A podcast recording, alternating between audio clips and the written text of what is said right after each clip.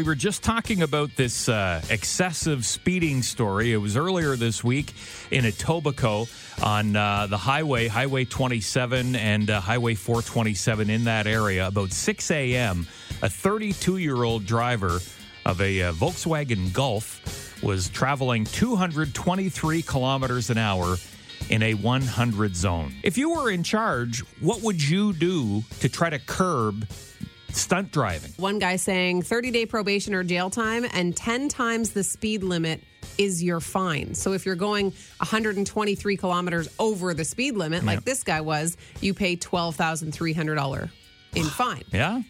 Or make it crazier and make it, you know, if you're going 50 kilometers over the speed limit, you pay 100 times the fine. Or, you know, Yeah, yeah. something Yep. like that where it's mathematically based on how much faster than the speed limit you were going. Sure. Um, we had someone say, I would take the offender to the closest car crusher and make them watch as their car gets crushed in front of them immediately. Jeez. thought, thought they were going to say they wanted. vindictive. thought they wanted to car crush the driver. No, whoa, that's- whoa, that's harsh. That's aggressive. yeah. Okay. All right. Okay. That's good. Yeah. See you later, and, car. I mean, a lot of people saying take their license, take their car, like, you know, lifetime ban, roadside car crush. I want to drive the roadside car crusher. Mm-hmm. Oh. Can I start up that business?